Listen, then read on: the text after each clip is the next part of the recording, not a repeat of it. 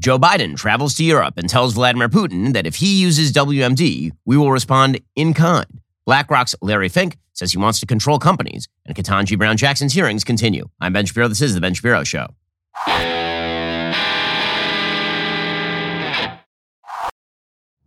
The Ben Shapiro Show is sponsored by ExpressVPN. Protect your online privacy today at expressvpn.com slash Ben. Speaking of which, listeners to this show, you know that Biden's infrastructure bill passed last year. Here's something that you didn't know about.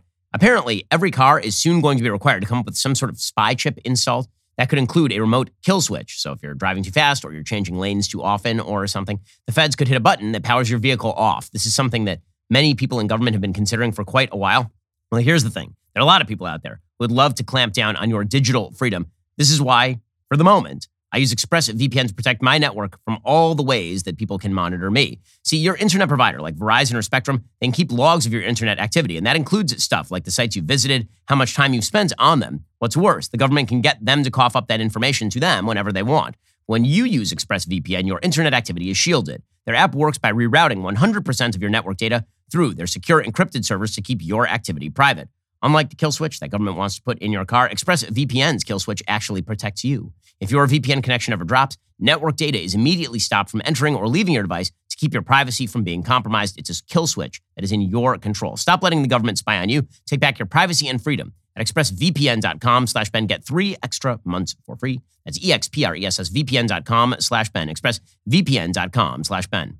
Alrighty, so Joe Biden is off in Europe visiting Poland in order to spotlight how unified everybody is around the issue of Ukraine. And this is not any sort of surprise. I mean, everybody in Western Europe and Eastern Europe at this point is pretty unified around the issue of Ukraine. So this is mostly just optics at this point. According to the Wall Street Journal, Biden was scheduled to meet his Polish counterpart, Andrzej Duda, a day after both of them attended a NATO summit where members pledged to reinforce the alliance's eastern flank provide further military support to Ukraine, and impose high economic costs on Russia for the attack that began on February 24th. The two leaders were expected to focus on the growing refugee crisis, with the bulk of Ukrainians fleeing the fighting having crossed into Poland. Over 3.6 million people have already fled Ukraine. Over 2.1 million people have already arrived in Poland. Biden on Thursday said the United States would take in 100,000 Ukrainians. Leaders of the group of seven industrialized countries, after their Thursday meeting in Brussels, also attended by Biden, called for greater international assistance for those countries neighboring Ukraine and most affected by the inflow of refugees. Biden said that his aim was to reinforce my commitment to have the United States make sure we are a major piece of dealing with the relocation of all of those folks. And so Biden arrived in Poland at the same time that a cargo plane landed at Rzeszów Airport. It had departed from an airfield in Turkey, and uh, Poland is being used as sort of a go between to move material into Ukraine, although the Biden administration, of course, had famously suggested that they were not going to allow Poland to ship MiGs into Germany, which would then be shipped into Ukraine. Meanwhile, Ukrainian President Vladimir Zelensky urged NATO allies to ship more and better equipment as he joined the summit virtually. He asked for anti ship weapons, planes, tanks, air defenses, and systems that can fire barrages of ground rockets that Russia has used to target Ukrainian troops and cities. Now, here is the thing the Russian forces seem to not only be stalled out at this point, but there's some pretty interesting talk about how they may not have the capacity to do all of the things that they said that they could do at the beginning, not just take over Kiev, for example, but even allow this to translate over into a long war, which would be kind of shocking. There's an analyst from the Atlantic Council named Ben Judah. He has a good thread quoted by the historian Niall Ferguson today over on Twitter, in which Ben Judah notes a bunch of things about the current situation on the ground. He says Russia can't continue the campaign at current intensity beyond a month and will need to pause and regroup with fresh troops. Russia has too many fronts and not enough troops on Kiev, Kharkiv, and Mykolaiv lines. Russia needs fresh troops to maintain these operations. This can either come from upping military recruitment or a general mobilization. Putin does not want a mass mobilization because that will be massively unpopular at home. Militarily, according to Ben Judah, Russia no longer threatens Kiev and is, and is exposed on the western approaches of the city, but it does seriously threaten the Ukrainian army in the Donbass with encirclement. The Donbass, of course, is the region in which the Russians are the strongest because they have significant force power in places like Donetsk and Luhansk because they've had control of that area really since 2014. Russia has been improving its logistics in the past week, but still has serious communication problems, according to Ben Judah, again, reporting from the Atlantic Council. Russia's maximalist regime change initial plan was utterly botched, now has no chance of success. The verdict is still out on the hastily improvised attempt to switch to a classic high intensity campaign to focus on conquering Ukraine's southern and outer Donbass regions, trying to essentially unite eastern Ukraine with Crimea. Risk of a Russian military assault on Odessa is largely seen as past, as the numbers simply aren't there, and the Ukrainian army has held the line on the Mykolaiv front. However, officials and experts are more worried than the conversation on Twitter, where Ukraine advocacy predominates with the narrative of Kiev having a chance of victory. Fears of a long, destructive, exhausting war with big ripple effects are high. Russia is very literally demilitarizing Ukraine military industrial capacity from the air. Some think this impact could take over a decade to rebuild. Russia's use of air power continues to be minimal due to Ukrainian denial and aversion to even greater civilian deaths. The exact state of the Ukrainian military itself is unknown. The, it is the, the losses are believed to be considerable for Ukraine as well as Russia. And Ukrainian military effectiveness is believed to have also peaked due to exhaustion and more damage on its terrain. There's a risk of Ukraine exhausting its armies in counterattacks, and officials are nervous that Russia could use chemical weapons to terrorize Ukrainians and mobilize Russians for a mass conscription with a false flag attack. So, in other words, this is again still a, a very tenuous point, but it is pretty clear at this point that Russia's upper hand in Ukraine is pretty much gone. The only question is how hard are they willing to go? And as Ukraine mounts counteroffensives, and, and they are mounting counteroffensives, is Russia going to be more likely to use weapons of mass destruction? Ukraine, over the weekend, said that it struck the Russian occupied port in the Azov Sea of Berdyansk. It was on Thursday, actually, igniting a large fire and hitting a Russian warship at the site, which has become a major logistics hub for Moscow's invasion forces, according to the Wall Street Journal. Footage from the area showed smoke billowing from a ship, secondary explosions from detonating ammunition. Footage also showed two smaller Russian ships fleeing the port after the explosions, one of the ships on fire. That attack in Berdyansk, which is 50 miles west of Mariupol and nearly 100 miles from the main front line in southern Ukraine, is a sign that Kiev has retained significant military capabilities in its fight against larger Russian forces struggling to maintain supply lines in the country. Kiev said the strike destroyed the Russian Navy landing ship. Orsk Ukrainian news reports named the targeted ship as Saratov, the same class of large landing ship as the Orsk. The Ukrainian military later said it had hit Russian landing ships in Berdyansk and that one of them was engulfed in fire. Ukraine officials had not exactly disclosed how Ukraine had carried out the attack, but Ukraine does have Neptune anti ship missiles that have a range of about 200 miles and haven't been used in the conflict so far. Ukraine also has ballistic missiles with a known range of about 75 miles. There may be modifications with longer range available as well. So, Ukrainian forces have been capitalizing on Russian supply chain weaknesses. And this war looks like it is now moving into the stalemate stage. Joe Biden, meanwhile, seems to be running out of tools. And remember, he said at the beginning of this war, really the, the end of February, he suggested that large scale sanctions were going to deter further Russian action here. That has not happened so far. And he got very angry when asked about that while he was over at the NATO summit. Sir, deterrence didn't work. What makes you think Vladimir Putin will alter course based on the action you've taken today? Let's get something straight. You remember, if you covered me from the very beginning, I did not say that, in fact, the sanctions would deter him. Sanctions never deter. You keep talking about that. You believe the action today will have an impact on making Russia change course in Ukraine? That's not what I said. You, you're, you're playing a game with me. I know. The answer is no.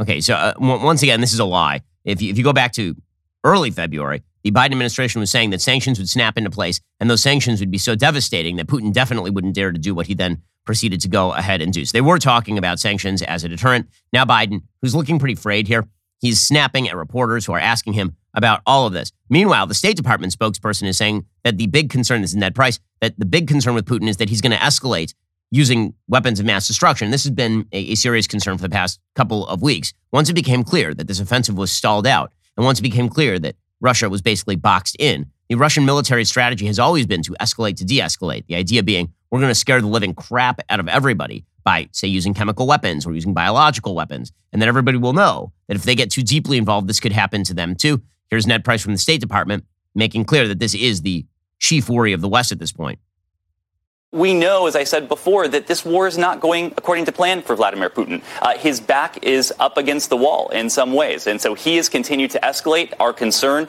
is that he will escalate in the direction of chemical or biological weapons. Uh, we have been very clear there will be a swift, strong response from the United States, from the international community, were that to happen. Okay, now, it is not exactly clear what that, would, that response would be. And, and herein lies the problem. If you don't set actual red lines that seem like you're going to uphold those red lines, it actually promotes the idea that your enemies should cross the red lines. We learned this in Syria when Barack Obama said that if Bashar Assad used chemical weapons, that would cross a red line for him. It turns out that Bashar Assad was like, fine, I'll do it. And then he used chlorine on a bunch of people in Syria and murdered them all. And Barack Obama's chief response after the violation of the red line was to go directly to the Russians and then hand power in Syria over to the Russians. So it turned out that red line was not much of a red line at all. If you are going to draw a line in the sand, you had better be standing on the other side of it, ready to punch somebody. So Biden was asked about this yesterday, and he was speaking about the use of chemical or nuclear weapons at this summit in Brussels in Belgium. And um, he used some very interesting and uh, bizarre language as to what the West would do if, in fact, chemical or nuclear weapons were used by Vladimir Putin. If chemical weapons were used in Ukraine, would that trigger a military sp- response from NATO? It would, re- it would trigger a response in kind. Whether or not you're asking whether NATO would cross, we'd make that decision at the time. Okay, so that is a that is a bizarre statement. The reason it's a bizarre statement is because when you say something is in kind, what you mean is of the same kind. And if I say to you, that I'm going to make an in kind contribution on this show. What I mean is, I'm going to use the resources of the show to give you a contribution. That's what in kind means. And if I if you say to me that you're going to respond in kind, it means you're going to respond in exactly the same way that I just acted. So if I smack you and you say I'm going to respond in kind, you don't mean that you're going to give me a birthday present and it doesn't mean that you're going to economically sanction me. It means you're going to slap me right back. So the idea here that if Vladimir Putin uses chemical or nuclear weapons, the West is prepared to use chemical or nuclear weapons is obviously not true. When you use language like this, all you are doing is lending Putin the belief that he can cross red lines because you are now making a non credible threat. Now, according to one administration official, this is hot air reporting, Biden has set up a Tiger team looking at potential responses if Russia does deploy chemical weapons. They're also gaming out scenarios should Putin use biological or even nuclear weapons. And for the first time, they've now confirmed there are some scenarios that might trigger a military response directly against Russia from the United States and NATO. If a single nuke is detonated, according to the source, all bets are off. But as Jazz Shaw points out at Hot Air, it feels like there's a serious discontinuity in the U.S. position here. So it's okay to slaughter Ukrainian civilians using conventional bullets, missiles, and bombs. If you do it using chlorine, phosgene, or mustard gas, that's a bridge too far. To be clear, there's nothing wrong with sending a message like this to Putin, though it probably should have come from the beginning. But let's say that he goes ahead and deploys chemical weapons. What sort of response is left if it's not a military response? Sanctions? Putin is already ignoring them. A strongly worded letter, like what exactly are you going to do? And if you launch a strike on a Russian tank or armored personnel carrier, we are now officially at war with Russia. And if we are officially at war with Russia, is Vladimir Putin really going to hold back from, for example, using nuclear weapons against some sort of, of NATO ally? Once we are in a, a, shooting war with Russia, then the risks of an actual nuclear exchange rise significantly, which is why you got to you can't send senile old men out to deal with this particular problem. You don't want to have Joe Biden out there saying we're going to respond in kind. You actually need to make clear what the consequences will be if Vladimir Putin gets involved in a particular way. Maybe it is establishing a no fly zone. Maybe the idea is if you are going to fire a nuclear weapon in Ukraine, we'll immediately establish a no fly zone and shoot, out, shoot down any plane that enters the sky over there. Maybe that is the response, but you need to make clear what exactly the response is going to be. And the response cannot be something as vague as, as what Biden is talking about right now, because that is not a deterrent. Deterrents do not involve vagary. This is true from raising children to dealing with nuclear weapons. Deterrents have to involve clear threats of rational action that people understand. Well, as the global consequences of the Ukraine war continue to roll out, now might be an interesting time for you to take a look at cryptocurrency. I'm already invested in cryptocurrency. Cryptocurrency may represent the future of money. It's one of the most exciting investment opportunities to come around in quite a while. But what about taxes? Well, with an Alto Crypto IRA, you can trade crypto like Bitcoin and you can avoid or defer the taxes. Get into investing in crypto. You can do it in a tax advantage retirement account. Alto's crypto IRA is the easy way to get your crypto into an IRA. You can create an account in just a few minutes and invest with as little as 10 bucks. There are no setup charges, there are no account fees. Secure trading 24/7 through Alto's integration with Coinbase. And again, I'm a big fan of Bitcoin. I own Bitcoin, I own Ethereum. You can too. They've got industry-leading security. They've got an advanced encryption system for wallets and private keys. They have multiple ways to fund your account. You can make a cash contribution, transfer cash from an existing IRA, roll over that old 401k Open an Alto crypto IRA account with as little as 10 bucks. Head on over to altoira.com slash Ben. That is A-L-T-O-I-R-A dot com slash Ben. Start investing in cryptocurrency today. Go to altoira.com slash Ben. Now, the Wall Street Journal is reporting that Biden is actually re-embracing a long-standing U.S. approach of using the threat of a potential nuclear response to deter conventional and other non-nuclear dangers in addition to nuclear ones. During 2020, Biden promised to work toward a policy in which the sole purpose of the U.S. nuclear arsenal would be to deter or respond to an enemy nuclear attack. Biden, of course, has been wrong about every single thing in his entire life, and so he's wrong about this one as well. He has to walk that back. He now says that the in extreme circumstances, we couldn't use nuclear weapons in order to deter enemy conventional, biological, chemical, and possible cyber attacks. That decision apparently comes as Biden is meeting with allies in Europe. A spokeswoman for the president's NSC declined to comment. Biden's nuclear policy follows an extensive nuclear posture review in which administration officials examined U.S. nuclear strategy and programs.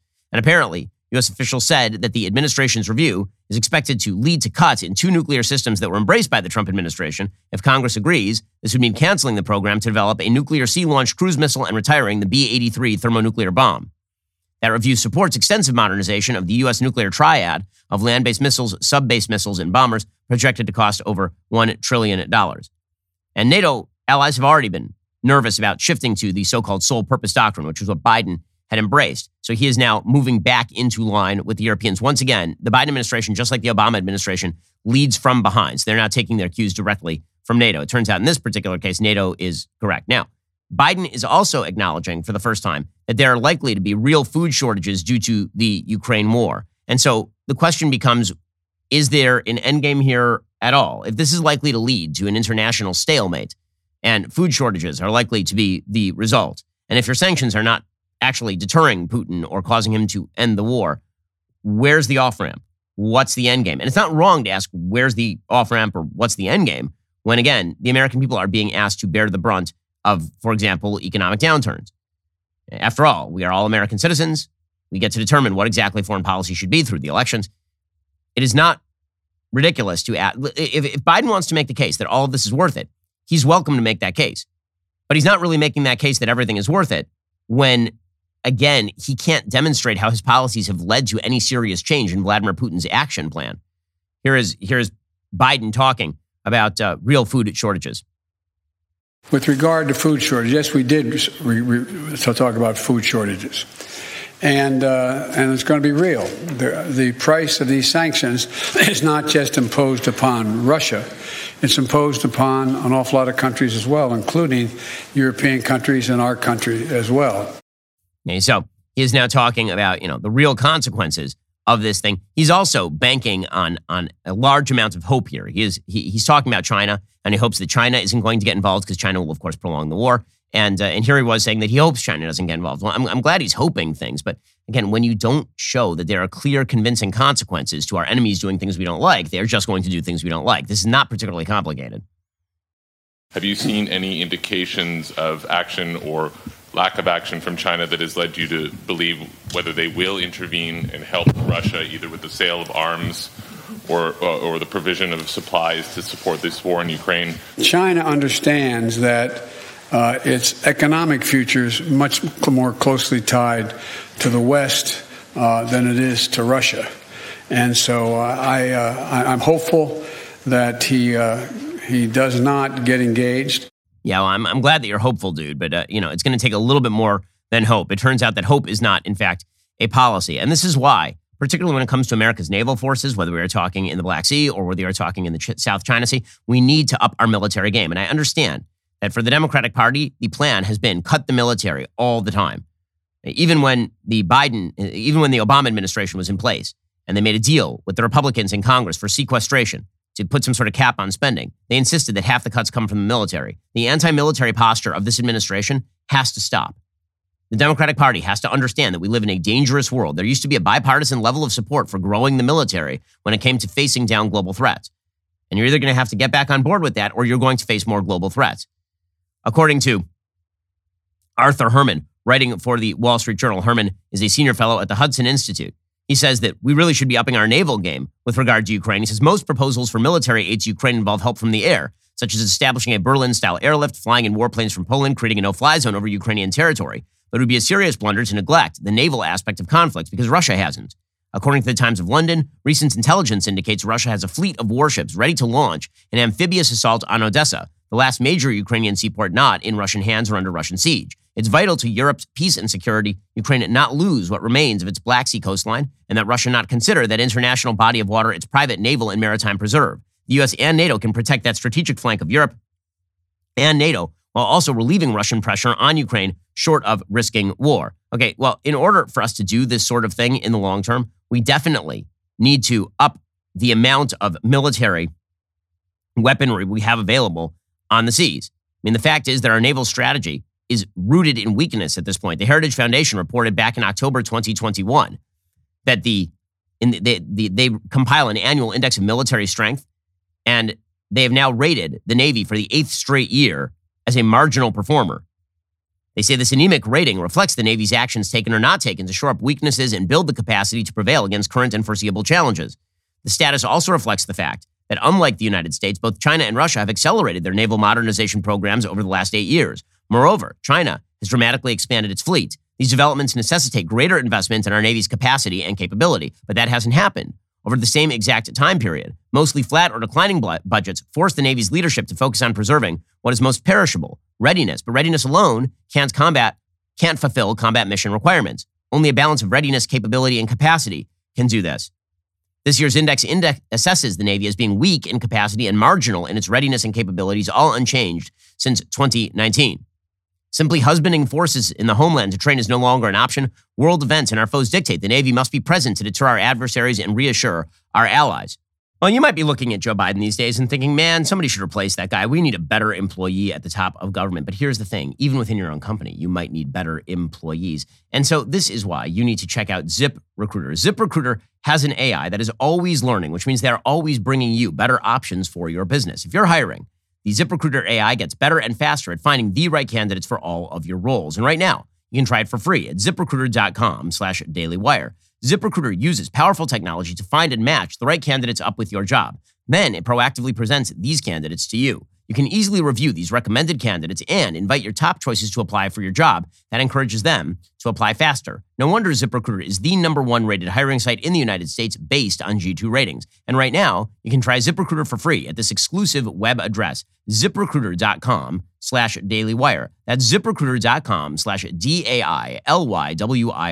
ZipRecruiter is indeed the smartest way to hire. We've been using ZipRecruiter here for years at Daily Wire, which is why we're constantly upgrading our employment base, which means everyone is justifiably a little nervous around here because they might be replaced by somebody better from ZipRecruiter. Check them out right now, ziprecruiter.com slash dailywire. So again, when we are weak militarily, when weak, when we are weak with regard to the Navy, that has some pretty significant consequences. That also happens to be the case when it comes to, for example, energy policy. So according to the Wall Street Journal, Joe Biden is now warning that we are going to start shipping gas over to Europe. Well, you know, it would be helpful in doing that is if you would relieve the regulatory restrictions with regard to oil and natural gas production here in the United States. According to the Wall Street Journal, the United States is ramping up shipments of liquefied natural gas to Europe this year as the continent hunts for new supplies around the globe to face out reliance on Russian energy after the invasion of Ukraine. The globe spanning effort to wean Europe off Russian energy supplies is at the center of Biden's summit with the EU leaders this week in Brussels. The U.S. aims to ship 50 billion cubic meters of natural gas to Europe annually through at least 2030, officials said Friday, making up for about a third of the gas the EU receives from Russia.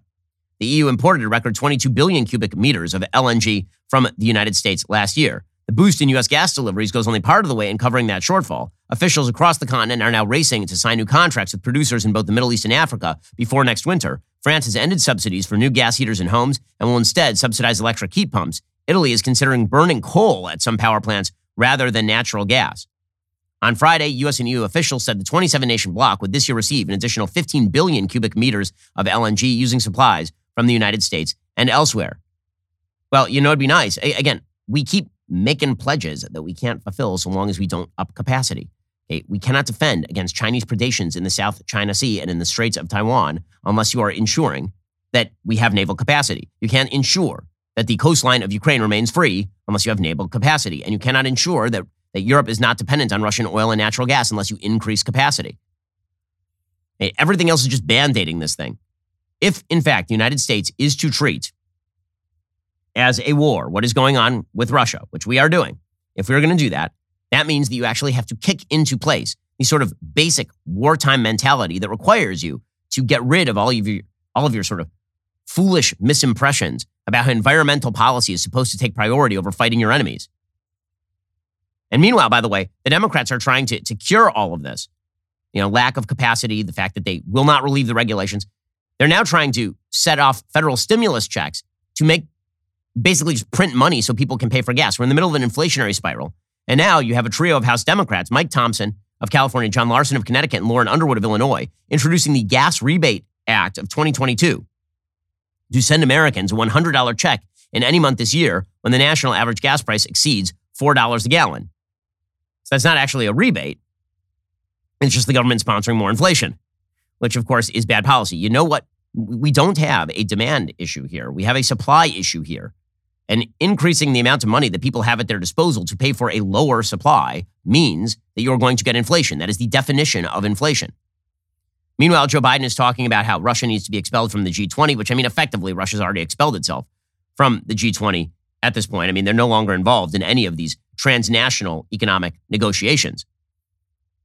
Biden said of Putin, the single most important thing is for us to stay unified in the world to continue to focus on what a brute this guy is and all the innocent people's lives that will be lost and ruined. And he said that the Russians should be removed from the G20. Now, the truth is that Russia's already been excluded from the group of seven since the 2014 annexation of Crimea, and that didn't deter anybody. So, again, the, the only thing that's going to matter here, because this is always true when it comes to foreign policy, is the hard power. And if you're not willing to use the hard power, then at a certain point, people are going to start asking for what's the off ramp. Now, the United States is, uh, it's been reported that the United States is pressuring Zelensky to take an off ramp in this particular war. And Zelensky, I think justifiably, is, uh, is unwilling to do so, considering that if he looks at the material situation on the ground, the Ukrainians have heroically battled back the Russians and prevented them from making serious incursions into the capital areas of Ukraine. John Kirby from the Pentagon yesterday, he says, We are not pressuring Zelensky to negotiate at this point. Nobody's turning the screws on Mr. Zelensky to negotiate this or that or, or, to take a certain position. This is his country. It's his sovereign country. He is the de- democratically elected president of that country, and everybody here at NATO respects that. Obviously, we all want to support him in his efforts to come up with a negotiated settlement, and clearly we want that settlement to end this war, but also to respect Ukrainian sovereignty. Okay, so if this continues for a longer period of time, then the question is going to become how much does the rest of the world how much how much are citizens willing to do? How far are they willing to go? And maybe the answer is they're willing to go all the way. If they are willing to go all the way, we should be talking pretty openly and honestly about what that looks like for the American people. And we should also be pointing out that there are people who are always willing to take advantage of bad situations. It seems like some of those people are the folks in the financial industry, folks like Larry Fink over at BlackRock. So BlackRock is an investment firm that has about $10 trillion under management. And Larry Fink yesterday was talking about the, the end of globalization. He's at a big event with a bunch of CEOs. He said BlackRock remains committed to helping clients navigate the energy transition. This includes continuing to work with hydrocarbon companies to ensure the continuity of affordable energy prices during this transition. Fossil fuels like natural gas will be important as a transition fuel. However, he says that we are now moving toward the end of globalization. That is the major takeaway from Larry Fink. Okay, well, if you think that this is the end of globalization, then Perhaps what you might want to do is spur domestic production in key industries. Right? Maybe what you want to do is you want to start building spheres of influence that actually matter. But that's not actually what Larry Fink has been proposing over time. Instead, Larry Fink has been pushing a sort of woke capitalism agenda in which he gets to control CEOs top down through his investments. He's talking with Aaron Ross Sorkin over at the New York Times Dealbook. And he said this pretty openly. He said, We are forcing behaviors, and it's our job to force behaviors. Well, behaviors are going to have to change, and this is one thing we're, going to, we're asking companies. Uh, you have to force behaviors, and at BlackRock, we are forcing behaviors. Well, I mean, I'm not comfortable with BlackRock forcing behaviors, particularly the kind of behaviors that Larry Fink would like to force. Larry Fink had a letter back in February of 2022 talking to CEOs all across the country and encouraging them to embrace his politics or they don't get the dollars. So as dollars become more scarce on the global markets, then people like Larry Fink may be left more in charge. And that is something that we ought to watch out for. He says, stakeholder capitalism is not about politics. Now, we've talked about this before on the program. When people use the phrase stakeholder capitalism, understand that what they mean is they are not interested in maximizing profit for the people who actually own shares in their companies. Now, normally that is a it is a good thing for you to maximize profit for the people who hold shares in your company because they are the ones with skin in the game. That doesn't mean you get to violate the law. It doesn't mean that you get to cast externalities out on outside players. It does mean that your chief goal is not using your shareholders' money in order to pursue your own political agendas. Stakeholder capitalism is a way for you to do just that. It's a way for you to say, yeah, I understand my shareholders don't want me to do X, but there's too, too many people are affected. The stakeholders require me to do it. This is how you end up with Disney saying, idiotic things about Florida laws on education and Texas laws on gender transition because Their shareholders have no interest in this, but the stakeholders, the stakeholders, their employees, people in the media, all those people are very concerned. And Larry Fink is doing the same thing. He says stakeholder capitalism is not about politics. It is not a social or ideological agenda. It's not woke. It is capitalism driven by mutually beneficial relationships between you and the employees, customers, suppliers, and communities your company relies on to prosper. This is the power of capitalism. In today's globally interconnected world, a company must create value for and be valued by its full range of stakeholders in order to deliver long term value for its shareholders. Okay, and he now wants the pandemic to turbocharge change in the economy. And he talks about how we want to invest only in companies that are going to be complying with sustainability demands. Says we focus on sustainability not because we're environmentalists, but because we are capitalists and fiduciaries to our clients. This is why we ask you to issue reports consistent with the Task Force on Climate Related Finance Disclosures, because we believe these are essential tools for understanding a company's ability to adapt for the future. And of course, he suggests that we have to harness the power of governments. They're going to work directly in conjunction with government in order to restrict economic activity by only investing in companies that do what the government wants. This is what Larry Fink says. He says capitalism has the power to shape society and act as a powerful catalyst for change. But business can't do this alone. They can't be the climate police. That will not be a good outcome. We need governments to provide clear pathways and a consistent taxonomy for sustainable policy, regulation, and disclosure across markets. When we harness the power of both the public and private sectors, we can achieve truly incredible things. That is what we must do to get to net zero. Well, I have a question. Who put you in charge of getting to net zero? Who put you in charge of the entire global economy? Who suggested that you guys get to make the decisions as to how all companies act? Listen, this is a private company. Larry Fink can invest the dollars any way he wants. But I promise you, there are other investors who are going to pour money into the areas Larry Fink ignores, unless Larry Fink captures government, which is what he has been attempting to do. This is why you saw, for example, the SEC attempting to crack down on companies by requiring ESG, right, environmental regulatory compliance from, from companies. You now see the government basically doing the work of Larry Fink so that Larry Fink is the person who benefits. He says, Our conviction at BlackRock is that companies perform better when they are deliberate about their role in society and act in the interests of employees, customers, communities, and their shareholders. However, we also believe there's much to learn about how a company's relationship with stakeholders impacts long term value. So we're launching a Center for Stakeholder Capitalism to create a forum for research, dialogue, and debate. And so, again, this is the masters of the universe attempting to construct a world in which they are the kings. And that should make everybody very, very uncomfortable. And if crisis is the opportunity for these guys to take control, then perhaps we should be thinking about why crises are continuing. This is not to say that there is a good off ramp in Ukraine, for example, or a good off ramp with China. It is to say that at the very least, we should be looking with a skeptical eye at people like Larry Fink, who are looking at the challenges to globalization right now and immediately thinking, how do I take control of the situation for my own political priors? Alrighty, well, lots of things in the world are making you feel unsafe right now. Well, this is why you need Ring. So I've been telling you about the Ring video doorbell for years at this point, but Ring also makes an award winning alarm. Ring Alarm is a home security system with available professional monitoring when you subscribe. Best of all, you can easily install it yourself. I am not particularly technologically adept. I could put together Ring myself. You've probably heard me talk about how I use Ring Alarm to protect my home. I've actually gone pro now with the Ring Alarm Pro. Ring Alarm Pro is a next level security system. CNET calls Ring Alarm Pro a giant leap for home security after using it. They are totally right. Ring Alarm Pro helps protect my entire home and the Wi Fi it runs on. With Ring Alarm Pro, Ring combined a home security system and a Wi Fi router. So this thing helps protect your home and your network. Now I have a secure network with a crazy strong signal for all the devices across my home. If you're anything like me, that is a lot of devices. So now, when I'm out or traveling, I know everything at home is protected and connected and that it will stay that way. Head on over to ring.com forward slash Ben today to get started. You might not have known it, but it is true. Ring has that award winning alarm. I rely on it daily. Head on over to ring.com forward slash Ben. That is ring.com forward slash Ben and check out that Ring Alarm Pro. Alrighty, if you didn't catch them yet, the latest three episodes of Adam Carolla's Daily Wire exclusive comedy series, Truth Yeller, that's streaming right now. Adam sits down with the oldest man to go to space, William Shatner, Family Guy actor Patrick Warburton, and the iconic Parent Trap and Reagan star Dennis Quaid. Head on over to dailywire.com slash watch right now to binge the last three episodes. If you're not a member, head on over to dailywire.com slash subscribe to sign up right now. You are listening to the largest, fastest growing conservative podcast and radio show in the nation.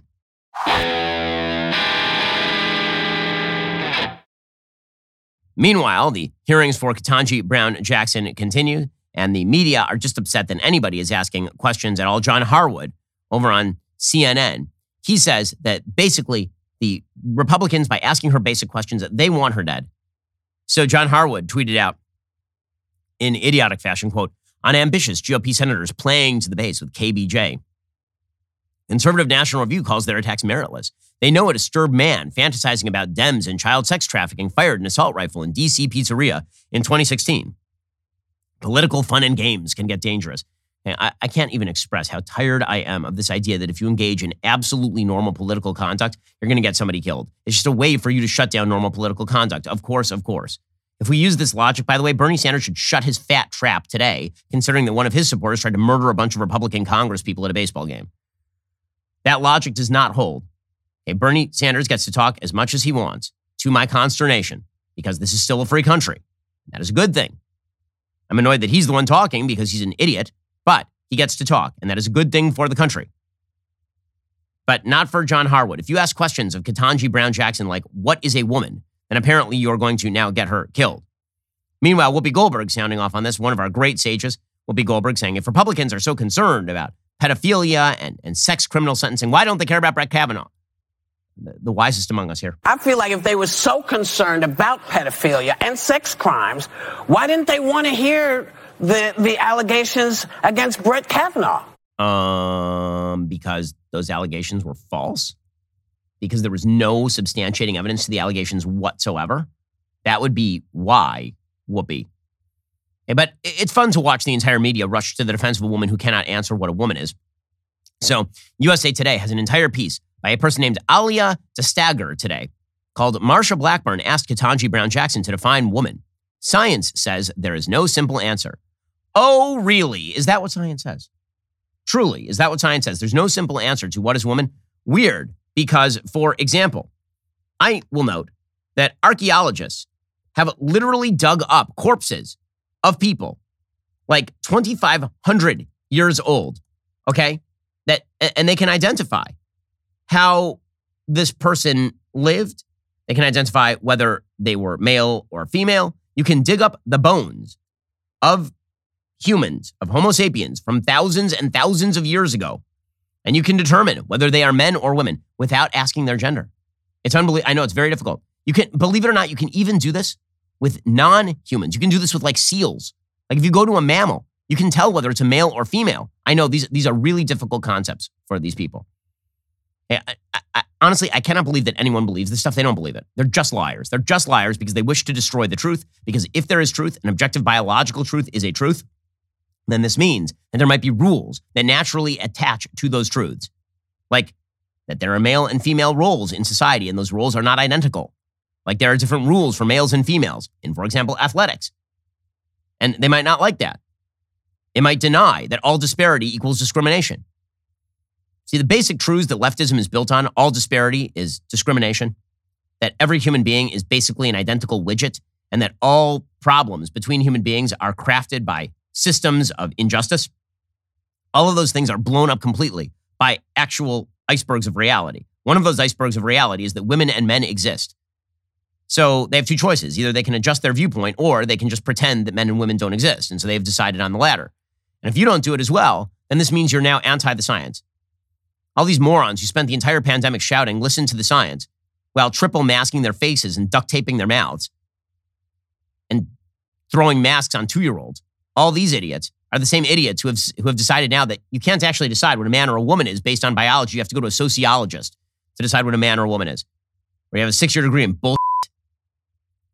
Okay, well, so here, here's what the USA Today says, okay? In the 13th hour of Judge Ketanji Brown Jackson's confirmation hearing on Tuesday, Senator Marsha Blackburn asked the Supreme Court nominee, Can you provide a definition for the word woman? Jackson, appearing confused, responded, I'm not a biologist. So, first of all, as I noted yesterday, once Ketanji Brown Jackson says, I'm not a biologist, the game is given away. Because if a biologist can determine what a man or a woman is, gender theory is nonsense. Because a biologist looks at, wait for it, biology. If you can determine biologically whether somebody is a man or a woman, which by the way you can, if you can do that, then all of the rest of this is nonsense. So even her answer gives away the game. But according to USA Today, no, no, no, no, no. It's really complex. It's super difficult to tell who's a man or a woman. Forget about the fact that human beings have been for several hundred thousand years, correctly identifying the difference between men and women in such a productive way that human beings have been able to be born from that identification. Because if it turned out that human beings could not actually identify the difference between men and women, human reproduction would be extraordinarily difficult, as it turns out. If men and women looked exactly the same and had exactly the same functions, it would be really, really tough to reproduce. Because that is the definition of biological sex, by the way, is the size of the gamete. Is it large like an egg or is it small like a sperm? It is the, this is not It's, it's amazing. It's amazing. But according to USA Today, it, it really is difficult. It's super difficult. Scientists, gender law scholars, and philosophers of biology say Jackson's response was commendable, though perhaps misleading. Commendable, though perhaps misleading. First of all, I have a question. Why are scientists and gender law scholars in the same category? I've never gone to a gender law scholar for anything productive, nor should you, because they are unproductive, professional, useless people. Gender law scholars. It, see, you go to a scientist when you want an answer verified through the scientific method. You go to a gender law scholar when you want somebody to lecture you about fat studies. It's useful, these experts say, that Jackson suggested science could help answer Blackburn's question, but they note a competent biologist would not be able to offer a definitive answer either. You never know. Scientists agree there is no sufficient way to clearly define what makes someone a woman. And with billions of women on the planet, there is much variation. Okay, I'm, going to have to read that sentence real slowly to you from USA Today because it is so rich in self contradiction. And we're going to read it slowly. You ready? Scientists agree there is no sufficient way to clearly define what makes someone a woman. And with billions of women on the planet, there is much variation. So, um, what I'm taking from the sentence that there are billions of women on the planet, but also you can't define what a woman is. So how do you know there are billions of women on the planet? Explain. Seriously, explain. And you know what's hilarious about this particular question when you ask people on the left this question? They don't have an answer, but then they just scoff at the question. So I said at one point yesterday online, what is a woman? And somebody from MSNBC immediately wrote back, well, you would you would have to ask, well, give me an answer. How about that? See, I know what a woman is, and I can describe exactly to you what a woman is. And I'm married to one, and we have three kids. And you know why we have three kids? Because she's a woman and I'm a dude. Like that's how that worked. Really, really easy. But you can't define it. And so all you have is scoffing at the question that you can't answer. Rebecca Jordan Young, scientist and gender studies scholar at Barnard College. Ooh-hoo-hoo. She says, I don't want to see this question punted to biology as if science can offer a simple, definitive answer. Um, but it can. It can. Jordan Young said she sees Jackson's answer, particularly the second half, reflecting the necessity of nuance. While traditional notions of sex and gender suggest a simple binary, if you're born with a penis, you are male and identify as a man, and if you are born with a vagina, you are female and identify as a woman, the reality, gender experts say, is more complex. There's not one single biological answer to the definition of a woman. There's not even a single biological answer to the question of what is a female. There are at least six different biological markers of sex in the body genitals, chromosomes, gonads, internal reproductive structures, hormone ratios, and secondary sex characteristics. None of the six is strictly dichotomous, and the different markers don't always line. Yes, but they are markers, are they not? And the vast majority of people, like nearly all of them, they do align. And you have no metric whereby non alignment means that you are a member of a third non a member of a third sex or the other sex. So, no, your definition is a fail. It is a fail. But we have to pretend not to see the truth so that we can make world breaking change, as always, as always. So, here's the thing there are going to be real consequences for this sort of stuff for Democrats. So, in the end, Ketanji Brown Jackson will end up getting confirmed, of course, because she has the votes. But here's the reality this sort of radicalism has some pretty grave consequences. Democrats are just out of touch with the rest of the American people. They are out of touch. There's a reason that Joe Biden is riding at 38, 39, 40% in the approval ratings. Nancy Pelosi, by the way, is out there suggesting that Joe Biden is a great president. But uh, she's been disconnected from reality ever since it, she let the gelato get to her brain, where it conflicted with the Botox in her face. Joe Biden is a great president. He is a gift. As I've said to him, don't say I told you this, but what I've said to him sometimes, I'm glad you didn't win before because we really needed you to win now mm. for president. He's perfect. He's perfect, guys. He is perfect, Joe Biden. I mean, if by perfect you mean immobile and not alive, so he's perfect in memory, okay? But here's the thing she's out of touch. The Democrats are out of touch. Mainstream Democrats are out of touch. And that's not me saying that. That is Thomas Edsall saying that. So Thomas Edsall is a, he writes a weekly column for the New York Times. It's always kind of interesting. He's on the left, but his columns are, are about the data. And here's what he says. Quote, as the 2022 midterms draw into view, the question arises To what degree are democratic difficulties inevitable? Roy Teixeira, a co editor of The Liberal Patriot, argues in an email that the cultural left has managed to associate the Democratic Party with a series of views on crime, immigration, policing, free speech, and of course, race and gender that are quite far from those of the median voter. That is a success for the cultural left. The hard reality is that it's an electoral liability for the Democratic Party. Teixeira says, quote, the current Democratic brand suffers from multiple deficiencies that make it somewhere between uncompelling and toxic to wide swaths of American voters who might potentially be their allies. In Teixeira's view, many Democrats have fallen victim to what he calls the Fox News fallacy. This is the idea that if Fox News criticizes the Democrats for X, there must be absolutely nothing to X, and the job of Democrats is to assert that loudly and often. Take the issue of crime, initially dismissed as simply an artifact of the COVID shutdown that was being vastly exaggerated by Fox News and the like for their nefarious purposes. It is now apparent the spike in violent crime is quite real and that voters are very, very concerned about it. In an analysis of the complexity of current Democratic predicament, Sarah Anzia, professor of public policy and political science at Berkeley, addressed the preponderance of urban voters in the Democratic coalition. The Democrats have a challenge rooted in political geography and the institution of single member, first past the post elections. Anzia argues the density of Democratic voters in cities has geographically isolated the party and empowered its most progressive activist wing. She says that Democrats have, quote, collectively staked out positions that have alienated certain supporters, which is related to the built in challenge I just described. In other words, they've created an echo chamber in the major cities, heavily minority based, but also heavily elite media, college educated, liberal white voter based. And that is completely out of touch with the rest of America. Anzia says the murder of George Floyd and BLM brought policing reform to the agenda in a way that hadn't been before. However, one defines the specifics of what that should mean. I do think it sounds extreme and scary to a lot of people when they say defund the police. This happens to be the case not just with regard to crime, but also with regard to things like gender. Eric Schickler, political science at Berkeley, described the most likely outcome of the 2022 elections as part of a cycle of disappo- disappointment and recrimination that not only has plagued Biden's first two years in office, but also dogged his two most recent Democratic predecessors, Bill Clinton in 94 and Barack Obama in 2010. The pattern Republicans provided unified opposition to Democrats' agenda. Democrats struggled to corral all of their members behind their program. The party's own voters grew frustrated by the disappointing results compared to expectations. But that's really not the issue. The real issue is that they are out of touch. They're out of touch with their own constituency. Isabel Sawhill, senior fellow at Brookings, said, quote, the white working class that used to vote Democratic no longer does. She says when she studied this group back in 2018, what surprised me most was their very negative attitude towards government, their dislike of social welfare programs, their commitment to an ethic of personal responsibility, and the importance of family and religion in their lives. This large group includes some people who are just plain prejudiced, but a larger group that simply resents all the attention paid to race, gender, sexual preference, or identity, and the disrespect they think this entails for those with more traditional views and lifestyles. Sawhill says that these messages coming from progressive members of the Democratic Party will, quote, be exploited by Republicans to move moderate Democrats or move no Trump Republicans in their direction. Correct. Correct. But they can't stop. So this is why it matters when Ketanji Brown Jackson says she doesn't know what a woman is.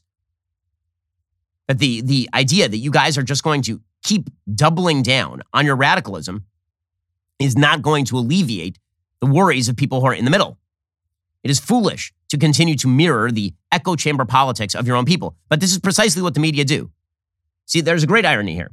The media are capable of drawing extraordinary attention on just non issues. They're capable of falsifying entire, they're capable of shutting down major stories. They are also capable of blinding the Democratic Party to such a point that they fall completely out of touch with their own voting base.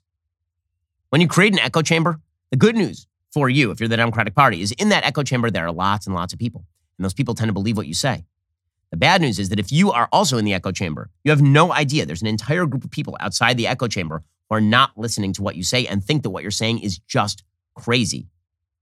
And more and more, this is the Democratic Party. This is why you see, for example, Gavin Newsom's wife celebrating Women's History Month by celebrating a dude, a trans man, or trans woman, a biological man, and also Angela Davis, a communist, right? I mean, here, here we go.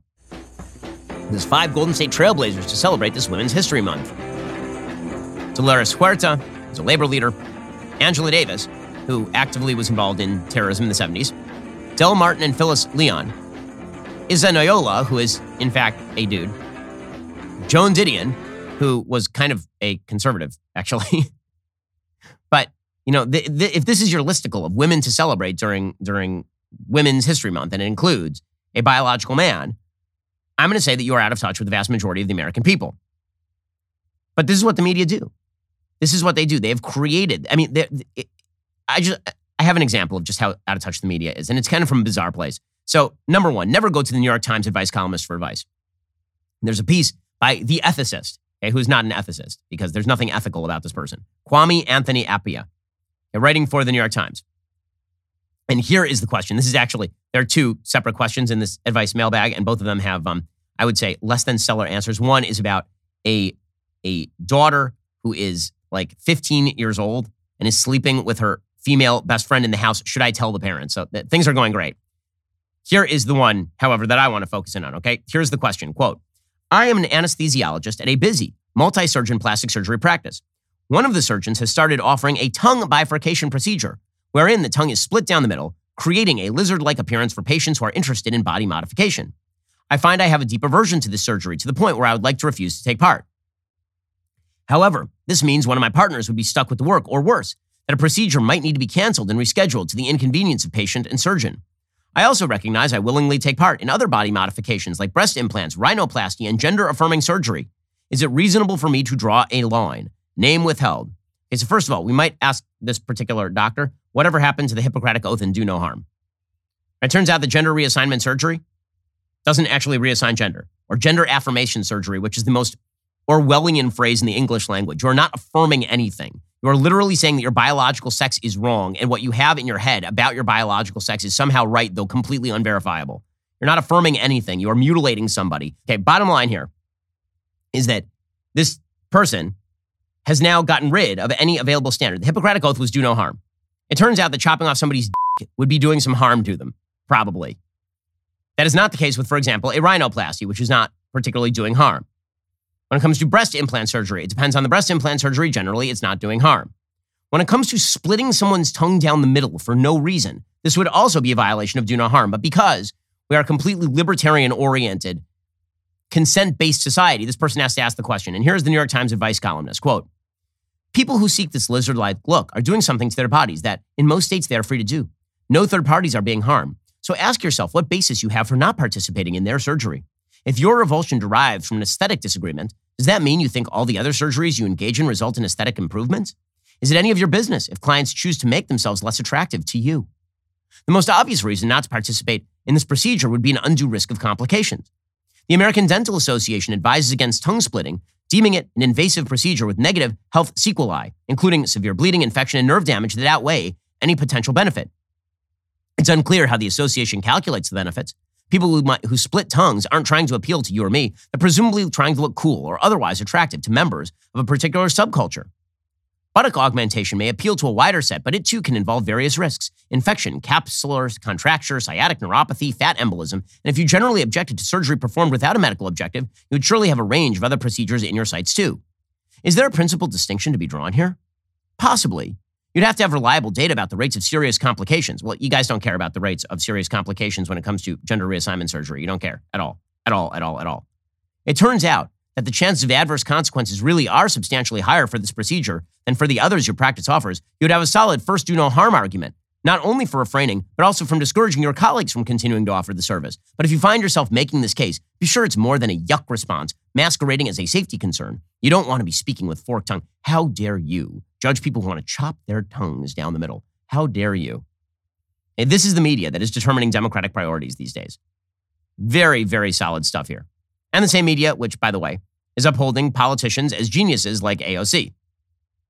Good piece by Kat Rosenfield today over at UnHerd, talking about how AOC is completely useless in terms of legislation.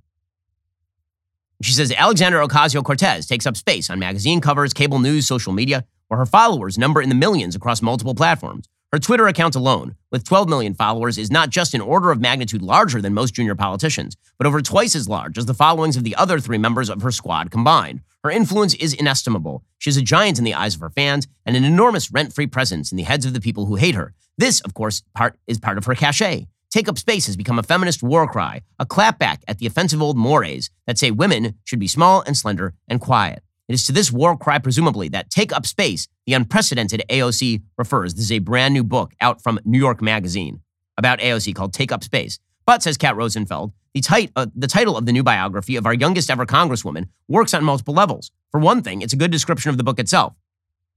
Printed on luxuriously heavy stock, so it bears the heft of a pint sized coffee table tome. It's also a fitting description of its subject, who is so ubiquitous as to be inescapable. And yet, for all the mental and media real estate occupied by Ocasio Cortez, says Kat Rosenfield, she's far more famous for being who she is than for what she's accomplished. Which brings us to the double entendre. Before it became something that brave and iconic women do, taking up space was primarily the purview of useless objects. Correct.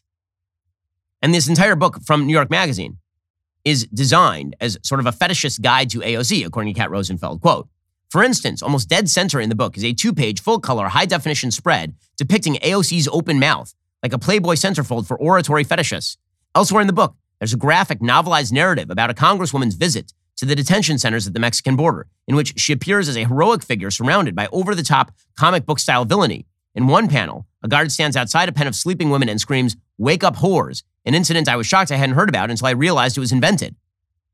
There's a chapter devoted exclusively to her greatest Twitter dunks, each one diagrammed to illustrate the machinations of her political genius. As a political biography, it's odd, but as partisan pornography, it's undeniably fantastic. The value of the book is the mirror it holds up to a culture in which public service and celebrity have become, have become uncomfortably intertwined. But here is the thing the same media that has made AOC a hero means that she has, um, she has moved into an uncomfortable political space in which she is guiding the priorities of her party. And she has an extreme sensitivity to slights, as Kat Rosenfield notes. She takes shots at her other members of her party. Of course, she suggested that I was catcalling her when I when I suggested that I would donate a bunch of money to a charity in order to have a debate. She suggested that was catcalling. All of this for AOC is about the publicity. But this is the Democratic Party. They are guided by the AOCs of the world. And it is, frankly, a mistake by them. It is leading to the polarization of society in dramatic ways, and they're going to lose. They're going to lose because of it, and they deserve to lose because of it. Alrighty, we'll be back here later today with an additional hour of content. First, you can't forget to end your week by tuning in to the Andrew Klavan Show. Drew's shows every Friday. He's got an exciting evening planned for you. So head on over to dailywire.com at 7 p.m. Eastern, 6 p.m. Central, and tune in. I'm Ben Shapiro. This is The Ben Shapiro Show.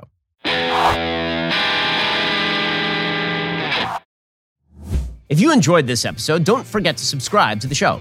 Help spread the word about The Ben Shapiro Show by giving us a five star review and sharing the show with a friend. We're available on Apple Podcasts, Spotify, YouTube, or wherever you get your podcasts. And be sure to check out some of our other Daily Wire shows. The Ben Shapiro Show is produced by Elliot Feld, executive producer Jeremy Boring. Our supervising producer is Mathis Glover, and our production manager is Pavel Wydowski. Associate producer Bradford Carrington. Editing is by Adam Sayevitz. Audio is mixed by Mike Coromina. Hair and makeup is by Fabiola Cristina. Production assistant Jessica Kranz. The Ben Shapiro Show is a Daily Wire production. Copyright Daily Wire 2022. Hey, everybody, this is Andrew Klavan, host of The Andrew Klavan Show. You know, some people are depressed because the Republic is collapsing, the end of days is approaching, and the moon's turned to blood. But on The Andrew Klavan Show, that's where the fun just gets started. So come on over to The Andrew Klavan Show and laugh your way through the fall of the Republic with me, Andrew Klavan.